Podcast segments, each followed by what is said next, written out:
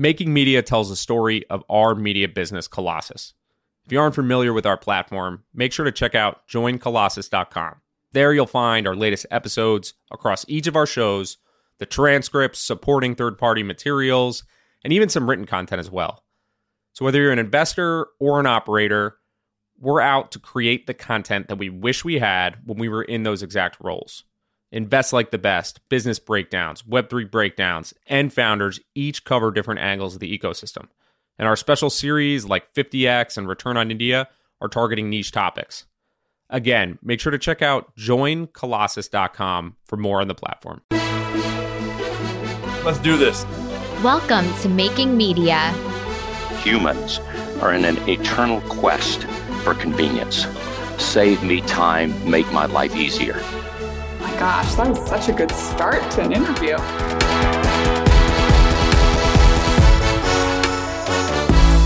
Today, we're travelling to that green and pleasant land I call home to speak with the founder of the U K's fastest growing radio station, Louis Timpany. Louis started Fix Radio in twenty seventeen after realising that the power users of radio weren't being served at all. He was working on a construction site when he noticed that the biggest source of arguments, day in, day out, was about the radio. No one listens to radio as much as builders. But at the time, there was no station built specifically for them. They had to suffer through repetitive music, endless ads, and segments designed for casual listeners. Six years on, Fix has grown into a national station with some three hundred thousand listeners. Last year, it was the fastest growing radio in the country. This conversation is a wonderful illustration of how focused you have to be to build a media business. And our conversation with Louis is littered with gems about marketing, commercial partnerships, and connecting with your target market. I hope you enjoy this conversation as much as Matt and I did. Louis, I'm really very excited about this, not least because you're our first fellow Brit on the show, and that makes me feel like strength in numbers at long last. We often talk about constraints and niches on this show. You've built a radio station for builders. Last year, I think it was the fastest growing radio station in the U K, which is a huge achievement. I want to kick off and ask what makes a great radio station in twenty twenty-three, and maybe if you had a pie, how would you weight the most important things that go into making a brilliant radio station? Wow. You started with a nice, easy one there, Dom. Yeah. Thanks for that. What makes a great radio station in twenty twenty-three? It's difficult because there's not only is there a lot of radio stations, but there's also a lot of ways that you can get access to music and content. So it's competitive. I think in order to win, you need to basically put your audience first. So it's not about us, it's about your audience. Try and serve them as best you can and try and not be something to everyone, but really focus in on what is your audience, what do they want, and super serve that as best you can. And I think that gives you the best chance of success if you can do those things. How did you evaluate the different audio mediums? You went with the radio station, I think it was five, six years ago now that you actually launched it. At the time, podcasts, they were still a lot smaller than they are today, but they were around. What made you actually decide to go with radio? So I'll be honest, I'm not from a radio background. I had no particular desires or passions growing up to get into radio. I was working on building sites and about seven years ago, realized that tradespeople listen to the radio all day, every day. It's a massive part of their life. And I was surprised that there wasn't a station out there directly serving this community. I can expand on that a bit more, but the reality is with my target market, tradespeople, they're listening to radio six, seven hours a day. So it's the number one media option for them. And therefore, it had to be the choice. If we were going to build a brand or a community on one media option, it had to be radio. Can you just flesh that out a bit more in terms of the insight of like, wow, it feels like all these builders are listening to the radio, but the radio feels a bit rubbish for them. What was it within that that gave you those thoughts? So it was a realization, one, what a big part of their life it is. And then two, I quickly saw that it was pretty much the number one source of arguments each day on site was what radio station was going to get played. So some of the pain points were like the level of music repetition. It's really interesting. So the average radio consumer in the U K listens to the radio for about forty-five minutes a day. So almost every radio station is programmed for that listener in mind. And so what goes into their heads is how can we make that forty-five minutes or that hour the best hour of radio that we can? And then they almost repeat it. Us, we don't realize that. But if you're a tradesperson and listening all day long, that drives you mad. So that's a real big pain point. And then unrelatable presenters, unrelatable content, adverts that have no relevance to their lives. The structure of the day didn't often fit around working practices. So I notice all of these pain points. And then lastly, from a commercial perspective, it just made so much sense. Like, I knew if I could build a pure audience of tradespeople all in one place in an authentic manner, I knew exactly who I picked up the phone to sell my advertising space to. And I know that I could add value to them with what they're doing. Those three things kind of all aligned. And that's when I realized that there's no guarantees, is there? But I thought, hey, could be on something there. Yeah, it makes a ton of sense. I will come back to some of that stuff. One thing I'm just so curious about, someone who is in charge of producing five weekly podcasts, that feels like a lot to me. Like, what are the mechanics of a radio station that's on all of the time? What does that look like behind the scenes? Take me into the broadcasting house and talk me through the operation. Don't have a clue, mate. I'm the man. I'm the man that sells all the advertising space and does all the commercial stuff. No, on a serious note, it's actually remarkably simple. Now, I'd love to sit here and say it's incredibly complex. The like innovation in radio has been mad. So it's all run by like a scheduling system where you're basically dropping in. So you drop in, you know, your music, then there'll be gaps in between the music where your presenters speak, and it's all remote, it's all digital, it's super user friendly. So the complexities of running a station now are people are running these things from their bedrooms, and a lot of people do. So from that perspective, it's not complicated. Now, someone that works for me running this would probably say, Louis, it's incredibly complicated. You don't have a clue what you're talking about. So I don't know which one of those is true, but that's my perception of it. Are the shows live? A mixture. So post-COVID, COVID obviously was a nightmare because no one could get into the studio. So everyone had to do their shows from home. And so we kind of had to maneuver and get used to not doing live content. Almost all of our content is pre-recorded, but we do some as live. So it's like ten or fifteen minutes behind. And that way that you can jump on things that are time sensitive and give a real sense of day. But a majority is all pre-recorded. And how have you sourced the talent? And obviously you have a sense that there's a missing piece in the market for these tradespeople. But how did you actually go about filling that need and designing what they actually wanted? I went to social media, really. So I looked at Instagram, Facebook, and YouTube, and I saw who were the really authentic tradespeople, the, the influencers that had large numbers of followers and that seemed to be delivering good content for this target market. We then approached them and then we retrained them as radio presenters, and took a long time to get them to understand the craft of radio and how to deliver a great radio show. Talk to me about retraining. What does that look like? What does a great audio presenter look like? You know, I'm blessed with like my P D and the people that run the programming and content side have been in this game for a long time. And so have a lot of wisdom on that. I mean, a lot of it is the basics of building story arcs. So how do you keep an audience interested? You'll often hear presenters throwing forward to a future bit of content that might come the other side of a break, and keeping the audience engaged, only delivering one piece of content at one time. So in a video, you might say lots of different bits of information, but in radio, they try and just deliver what is the link? What are you actually trying to get across, and not trying to overcomplicate it and say too many different things. And then just getting into the flow of like music knowledge, you know, that was so-and-so from this year, an interesting fact about what went on in that year, and just building up things. That's a flavor.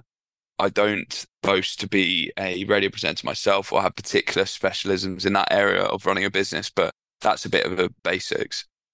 The commercial tease is a radio art, and those that do it well, do it really well. And those that do it poorly, do it really poorly. So that's some good uh, behind the scenes stuff right there. Yeah. And I mean, you see that on YouTube, don't you? Like these guys, they know that they need to keep their audience captive. So they'll be like, at the end of this video, there's going to be something epic. And then you wait the whole time, and then they just like, open a Kinder Egg or like something really lame. They know how to do that. Yeah, the clickbait has to deliver if you're going to tease us like that. What is the mix between host content versus music content? And has that evolved since you've been running the network? Yeah, it has. I think the tendency is we can speak too much and deliver too much speech content. And the reality is that most people, you know, you ask ten people on the street why they listen to the radio, nine of them will say because they love the music. So we might have started off with thirty percent speech content seventy percent music, and then now we've probably moved to more like eighty twenty. So we earn the right to speak at the right times, and when we do, we've got to make it as impactful as we can. Am I right in thinking that when you first started, one of your aims was to have the lowest number of repetitions of songs? Yeah, so there's two things that we stand out on that. One is, yeah, music repetition, so the lowest music repetition by a long way. And then the other one is the level of advertising that we're running. So the average radio station in the U K holds about eleven, twelve minutes an hour. We hold about seven minutes an hour, so quite dramatically different. And I'll still meet our audience and they'll be like, oh, you've got so many adverts. Little do you know, half, mate, half what the rest do. Yeah, trying to earn a living over here as well. So yeah, exactly. Give me a chance. How do you split up the advertising? Do you do like one big block in the middle or several small blocks? Because over here, I've seen a few different models, but I'm curious if there's anything that's like happening behind the scenes. We do one big block, but I'm fascinated with like, where's the best time to get your adverts away in the hour? So we do one, I believe it's right at the top of the hour, so just after the news, and then it will go into our ad break. And yeah, we've toyed with splitting it up. There must be some science in that. I'm not entirely sure of that myself. Fascinating stuff. And on the music versus speech and just host content, I know with music, you have to pay some royalty stream in order to play the song. Is that material at all in terms of changing the economics of the business? I'm not really sure what the actual cost is to you to play that song and broadcast it. And if it makes much of a difference if you're going eighty twenty versus fifty fifty, does that change the business profile that much? Good question. Yeah. So what happens is, a few times a year, you get audited in terms of what songs you're playing. And then what they do is you have to pay about four or five percent of your annual revenue. You have to send across it to P R S and P P L. And they basically then send ninety percent of it to Ed Sheeran and then split the remaining ten percent up among the rest is basically how it works. So it's quite a significant amount. And it's all based on, yeah, which songs you're playing and when, and they audit you occasionally to see what's going on.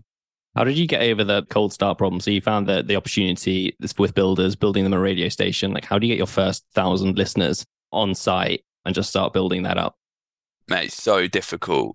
I would say five years until I really felt like we had a proper brand, because you've got issues on all fronts. So one, you don't have a perfect product. No one has a perfect product to begin with. And so we launched and there was a hell of a lot of work to do to get to the position where it was kind of fulfilling that ultimate vision I had for the product. It was good, but certainly needed a lot of work. And then, you know, I raised some finance, so we had some resource. But the reality is, let's imagine a tradesperson who might have listened to Radio two for the last twelve years or fifteen years of their life. And you're trying to A, make them aware of Fix, which costs money, and then B, try and change that habit to listen into the brand. So you've got a challenge on that front in terms of how do you build your audience. And then lastly, from a commercial perspective, one thing I learned quite quickly is that marketing managers, directors do not see their marketing budgets as a sort of investment vehicle. So as much as I can go and meet them and say, look, guys, this is my vision. You can be a part of this. This is where they're going. They don't see their budget like that. They say, show me how much you've got, your reach, and let's agree on a cost per thousand, and then we might do some business together. So it was difficult at the start because there wasn't a large audience there, and there was some, and it grew, and it grew, but it was quite small to start off with. And so it was hard to get brands to buy into what we were doing. So it was tough. It was tough. You know that saying, there's like light at the end of the road. There was like the faintest bit of light that like occasionally you saw every couple of months, but the rest of the time it was pretty dark. The one thing with builders is you kind of know where to find them, although they'll be spread out all over the country. Were there anything tactical that you did that you try and like at least show them who you are as Fix and get them to switch over their radios? Yeah, you're right. It's nice that we had a product that was specifically aimed at tradespeople. So at least you had a very targeted demo that you're going after. And also we know where they are. They're on building sites. So yeah, one of the biggest campaigns we did is we gave out about thirty thousand free bacon sandwiches. We had three vans. The goal was to drive around every building site in London and sort of hold the bacon sandwich away from them. Then they had to swap their radio across to Fix. And then we'd give them the bacon sarnie and go on to the next one. And that was great. It was really personable. in a world where everyone is hit by digital ads and billboards, to have a one-to-one conversation with one of my team, talking to them passionately about our brand. That was a real positive start and definitely got some traction in the early days. When you look back now, if that was an inflection point, what were the other kind of inflection points that sent you along the road, as you were saying, of like building a brand that resonated with your audience? And then we can come and talk about the commercial partners after. It was time, just sticking at it, not running out of money, sticking at it. There was a few really big ones. Like, this is more recent.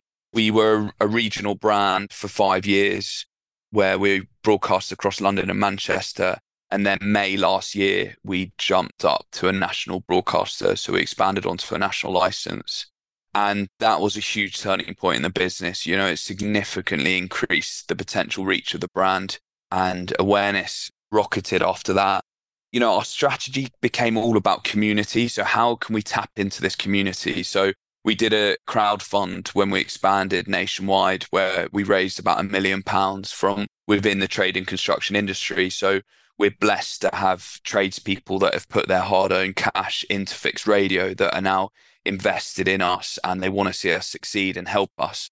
Things like that have been able to take this brand to the next level and really create a sense of community, which has helped massively. So that was big. And then P R became a big part of our strategy, both a trickle of just getting awareness of the brand into these major media publishers, but also we went for a strategy around stunts, where I've got a specific agency that have the brief of how can we make Fix Radio famous for something. So they're only allowed to put an idea forward if it has a chance that Fix will be famous. So I'll give you the last one. We had a story arc on the station about trying to find Britain's filthiest radio, paint splattered radio. Like, I'm sure you guys have seen these radios on site, like covered in paint and all sorts. So we were like, right, let's find the worst one. And we got all of these ridiculous images sent in. And then we snuck into a National Gallery in London and we put it on a plinth, and we had like Barry, you know, painting and decorator from the nineteen eighties. And then we had all of these people walking past it, peering in, fascinated by it. And it was great. We were in the Sun, in the Star, in the Mirror, all of these big British red tops. So that was really good. So yeah, P R has been a big channel for us, definitely. That's an awesome campaign. That's one of the better ones that I've heard. And so many of them can get kind of boring and flushed out as the same digital stuff. I love how many real world things that you guys have done to build the brand awareness. Something you mentioned before was basically upgrading or graduating into a national station. What does that actually entail in terms of, do you need approval to do that? Is it a certain cost? Yes, you need a national license. There's only a finite number of them. So there's only about twenty-five or thirty national D A B brands. And these things are sought after, and the opportunity to get hold of one probably comes around every two or three, four years. So you basically need someone that decides strategically they don't want it anymore, or they run out of money and just have to get rid of it. And then we were in the right place at the right time. And the radio industry in the U K, there's sort of two or three major players, and there's not that many independent brands like Fix anymore. So I think they were happy to give it to like a brand like ours that has grown out of nothing, that isn't owned by one of the big boys. And it was a bit of a success story in the industry, I think. Do you want to share what the damage is on one of those, what the, the cost is? I think I can't actually. Okay. um, but what I will say is it's about seven times what you would pay for a London license. So overnight, let's just choose random figures. Let's call it ten grand is what a London license is a month. So overnight, you go from writing a check for ten grand a month to seventy grand a month. And so obviously you think, okay, well, cool, you've got a lot more extra reach and the commercials should follow, but you don't quite know how quickly that will happen. It's quite a significant jump up. And yeah, there was a few sleepless nights around that period, definitely. Well, the natural next question is, did it happen? Did we see seven times the jump in audience or something along those lines where you saw a massive pickup once you went national? Definitely a good pickup. You had challenges. So I had these fears where I'd like phone up brands having committed to this license and go like, oh, good news, we're nationwide now. And they'd say stuff like, oh, I thought you were already were nationwide. And I'm like, no, I've just spent all this money. So luckily there was really good awareness of what it meant to be a national brand, which was cool. The challenges that you had to go by, as much as this is a great opportunity and the brand might be excited about it, they might be committed already for the whole of that year. And so they're like, right, let's chat again in January. and, you know, it might not necessarily fit strategically. So definitely it was well received, but it's probably taken about twelve months to really reap the benefits of that expansion. And we always knew it wouldn't happen overnight, but it was more of a gradual increase. With podcasts, we tend to sell on a per podcast basis. With the radio, do you sell, is it just fixed selling slots across the day, or do you sell it on particular hours or in particular shows? How does that work? So it's built around cost per thousand, and the main revenue streams are commercial adverts. So talked about those seven minute ad breaks, you would sell adverts within that. And people might pay a premium to have their ads go out during specific day parts. And then you're selling sponsorship. So all of the main shows would have a headline sponsor. And within that, you might be able to sell features and competitions and things like that. They're your core revenue streams. You've got programmatic revenue on your digital streams. So the people listening via your app and via your website, you can sell programmatically. And again, that'll be based on a cost per thousand. So that's typically how it works. Yeah. The key thing for us is, you know, I talked about the seven minutes an hour compared to the other guys, eleven or twelve, because we've got such a targeted route to market, we're able to sell our airtime at a massive premium for that. It's made our business a bit more commercially exciting. Was there anything beyond the data that helped sell to potential advertisers? Because when you have a niche audience, it's very clear what you're trying to do and who you're trying to go after, but sometimes getting that message across is a little bit difficult. Was there anything beyond just being able to show it with data or bring them some type of evidence? How did you actually get traction? I used some American enthusiasm and passion. I would put it down to seventy percent that. The reach is obviously one part of it, but I think the key thing about us is, and I don't know whether this is transferable to other media brands, but there's like an anxiety from a lot of brands that their brand is not perceived as like one of the guys or girls on site. They feel like they're not an authentic brand and they want it to be seen as the cool and the go-to brand. So what we sell is, because we work with like ten or fifteen of the most influential tradespeople in the U K that are authentic to their very core, we allow brands to position themselves in and amongst those types of people. And that has huge value. They love that. So it's not just a numbers game. It's like, there's all well and good delivering reach, but if it doesn't affect buying behavior, then it's not worthwhile. So by positioning their brand alongside these influential characters, it can really affect what goes on on site and where they're buying and who they're buying from. Because you're so targeted on the commercial side, I presume you've spoken to basically everyone or a lot of the people that would end up spending money on or through Fix. How do you think about that challenge? Do you just naturally scale together? Like the bigger your audience get, the more they should be spending through you? Or do you start to look at other people who might want to reach tradespeople? Obviously, there are other consumer products that tradespeople would also be buying.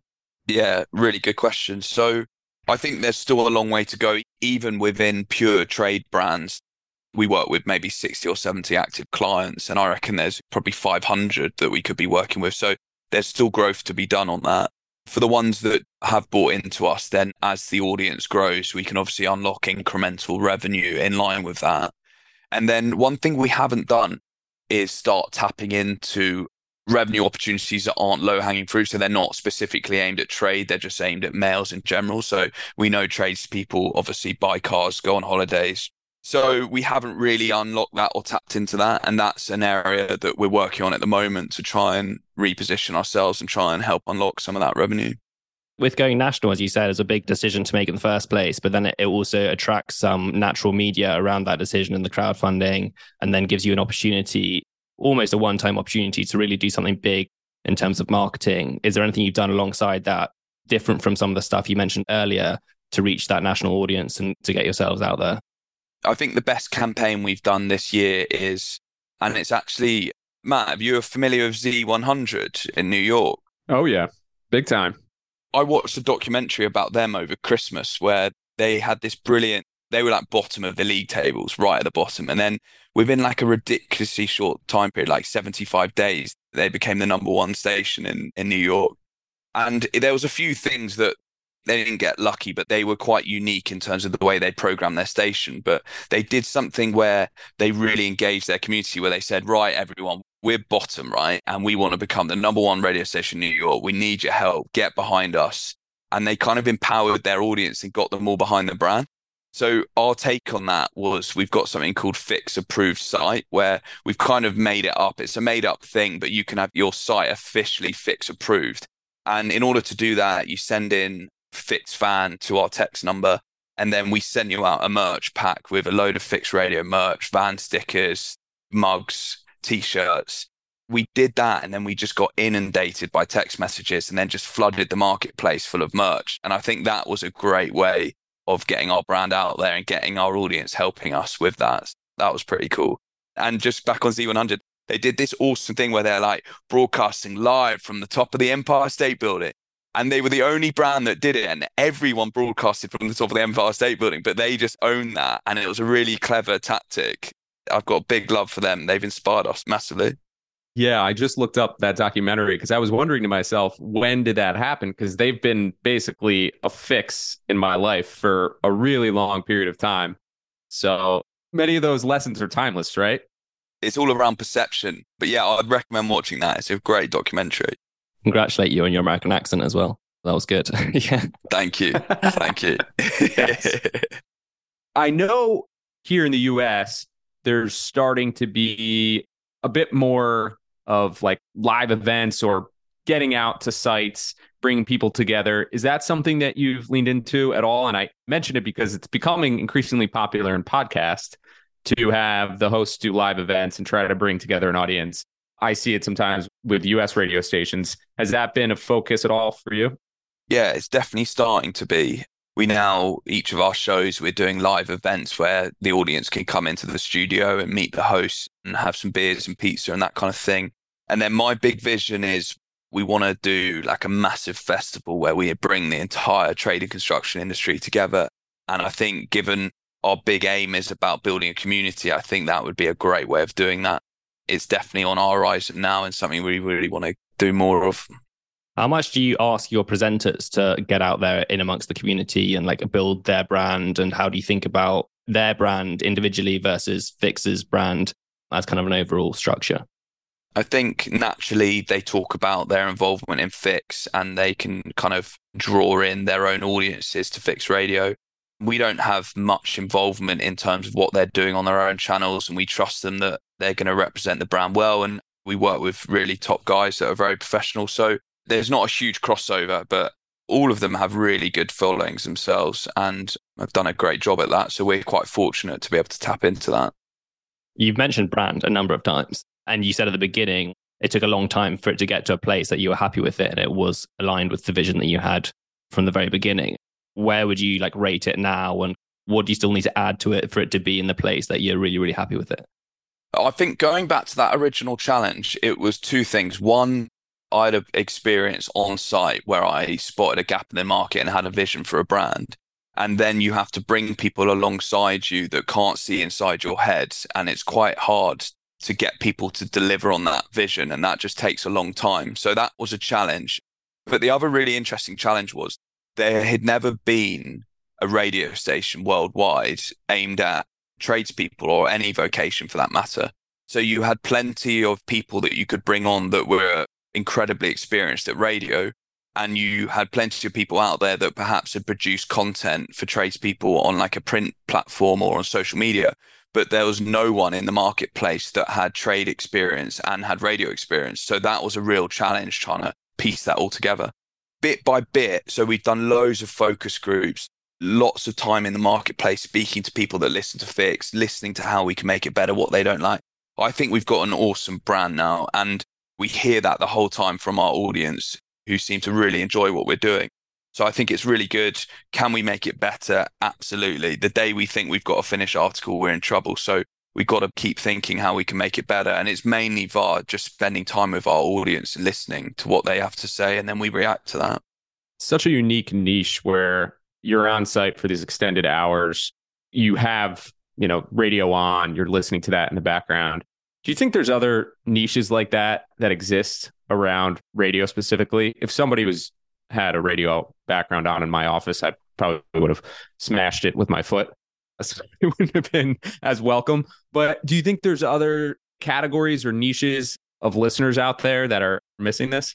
It's tough. I've obviously thought about that a lot now that Fix Radio seem to have worked. I think none quite are the same as tradespeople in the fact how much they do listen. Nothing can compare with that, really. But also, you've got to think, right, how do you make your product distinctive? The wonderful thing about tradespeople is that there's so much scope for content. So they love their tools. You've got things like supply chain issues, like employment. There's big topics around mental health. There's so many common things that the average tradesperson would enjoy listening to. Whereas if you think about other vocations, I don't know, hairdressers, I don't think you've got that range of content options, and you, I don't think you could make the product distinctive enough. So I think tradespeople is the best. There might be others out there, but I don't think any are quite the same as trade. Dentists come to mind, but I think they have the same issue that you've just been talking about. They've got the radio on all the time, don't they? More of a quiet, passive classical music type of thing rather than... Definitely. That'll be Classic F M, bit of Radio four. You got like lobby music too, in general. Yeah. Uh, I was thinking of the, uh, I think you guys call them cabbies over there. Yeah. The drivers, but that's a unique group of people, I would say. Yeah. And I don't know if you know L B C in the U K, but that's basically cabbie radio. They absolutely love that. Yeah. Can't penetrate that piece of the market.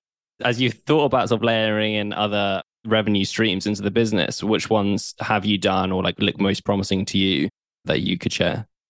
Yeah, so recently we've started some affiliate revenue streams. So we looked at an average tradesperson and what the sort of services they use in their daily life. So things like insurance, van wrapping, clothing, H R, accountancy, all of these sort of things they need.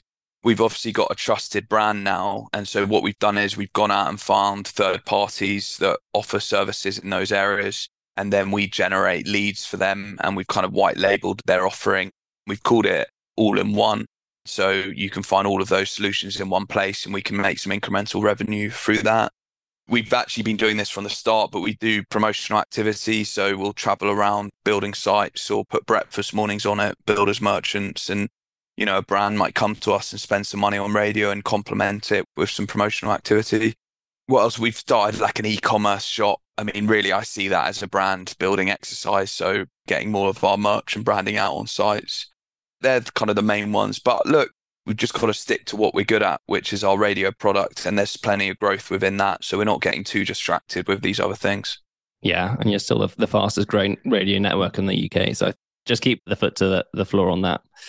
As we kind of start to wind up, as an outsider in media, before you started this, similar to us, what would you say to someone, if someone came along to you now and said, Louis, I'm thinking of starting a radio station for dentists, talk to me about just media in general, what would you say to them? I would say this, you either need critical mass or you need to be hyper, like targeted at a particular niche. And nine times out of ten, I can't speak actually outside of radio, but in radio, they get lost in the middle where they don't have the critical mass in order to generate enough revenue and they're not targeted enough. And so we're not going to have the critical mass of these big boys, but because we're so targeted, we can still make our business function. So it's got to be one of those two things. Yeah, that's awesome. Thank you so much for sharing Fix Radio with us. I followed your journey from afar for a long time. And it's been amazing to see. So I'm glad you pushed through those early painful days and got to the point you are now. I wish you all the best going forwards. Cheers, guys. Great to be a part of it. And yeah, look forward to listening to future episodes of the podcast. Radio for Builders. What did you make of that? I loved it. The true story is when you first sent that to me, I looked and I thought builders, like business builders. And then I dug in. I was like, oh, no, this is great.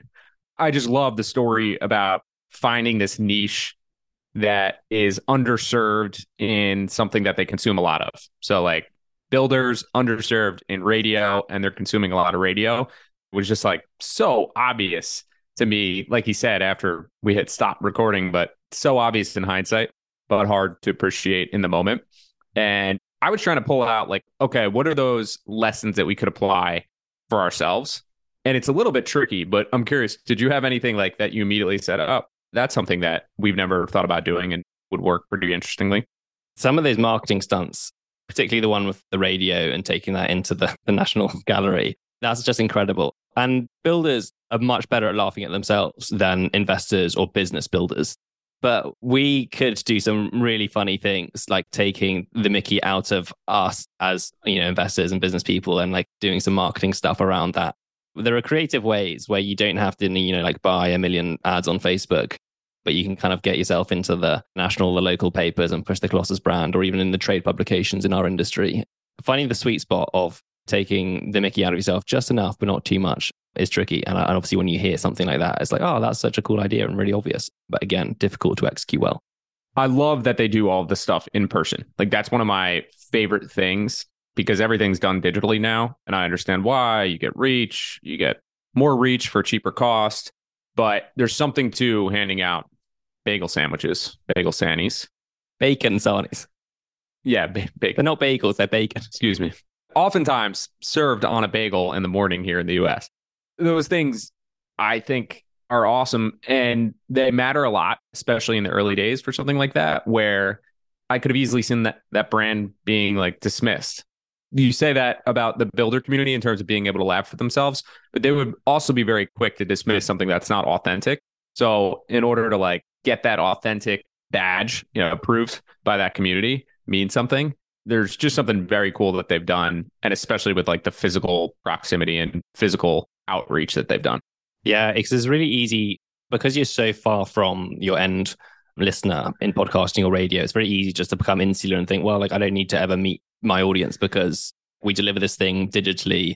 They receive it digitally. Like there is very little need for physical interaction, and they're all scaled products. Like when you have a podcast, your goal or a radio is to have as many listeners as possible. So the thought of doing something in person goes completely against that, because like, well, I can only fit fifty people in a room or whatever it might be. Like, what's the point in that when I'm trying to serve five million people or whatever? So I, I totally agree. There are obviously tons of benefits to doing the in-person thing. Like the fact that, you know, as you said, you can find the niche, you can say, hey, builders are underserved in terms of the radio, but then finding builders that will be good on the radio and training them up. I know the stuff around content that Louis was talking about, like could just picture his program director as he was kind of mentioning how like straightforward the solutions are these days to put together a twenty-four hour radio station with a head in his hands being like, oh my goodness, I can't believe how easy he made my job sound when it's unbelievably difficult. He clarified that. He made sure to mention that he was probably underselling it. That sounds like uh, somebody who's speaking from experience where you're uh, grieving along with that unnamed program director. If you go on a podcast, please be sure to say that my job is extremely difficult. That's all I'm asking for. Make the complex seem very, very simple. I do think that's a fair point. You got to get the right talent too. There are so many terrible radio people here in the U S, like excruciatingly bad associated with the music stations. I always wonder, like, do they want me to not like this person? Because it's just like insanely painful. Whereas with that, I have to imagine they're going for a very different type of relationship between the listener and whoever's on the radio. It was also interesting to hear like how they've transitioned to more music over time too. Those are like little dynamics of that market that I'm always curious about. I would love to go in and understand how they queue up the music to play and make sure you don't have repetitions. I know the system might be straightforward to use, but like the nuts and bolts of that would be really interesting to me. Did you ever make like a playlist in your life? I know, but is someone making that on a daily basis? How do they make sure that there's enough variety in there, but not too much? They're within the circle that builders want to listen to, all that kind of thing. I actually think you're making this part out to be way more complicated than it really is. Maybe you're right. There's something in there about complexity. I want to find it. Yeah. I mean, playlists, you pick which order the songs play in. I don't know. You have a wedding coming up, so you're going to figure this out one way or another. There is a very tangential link I want to make, and you can roll your eyes at me, but I was listening to Mark Zuckerberg on Lex earlier this week, and he talked about how Facebook was not ever a sure thing. And at about one hundred million users, they like really stalled and they were struggling where they're going to get their growth from. And ultimately, the thing that really unlocked the next one hundred million was their international expansion. And he said like that we really dialed in how to grow overseas. And that was a huge unlock for us. It made him think more about Instagram of like, I know how I could grow this property because they're basically U S based at the moment. And we have kind of an international growth playbook that I could use with that product. And I think it would be the same as as how we did it with Facebook.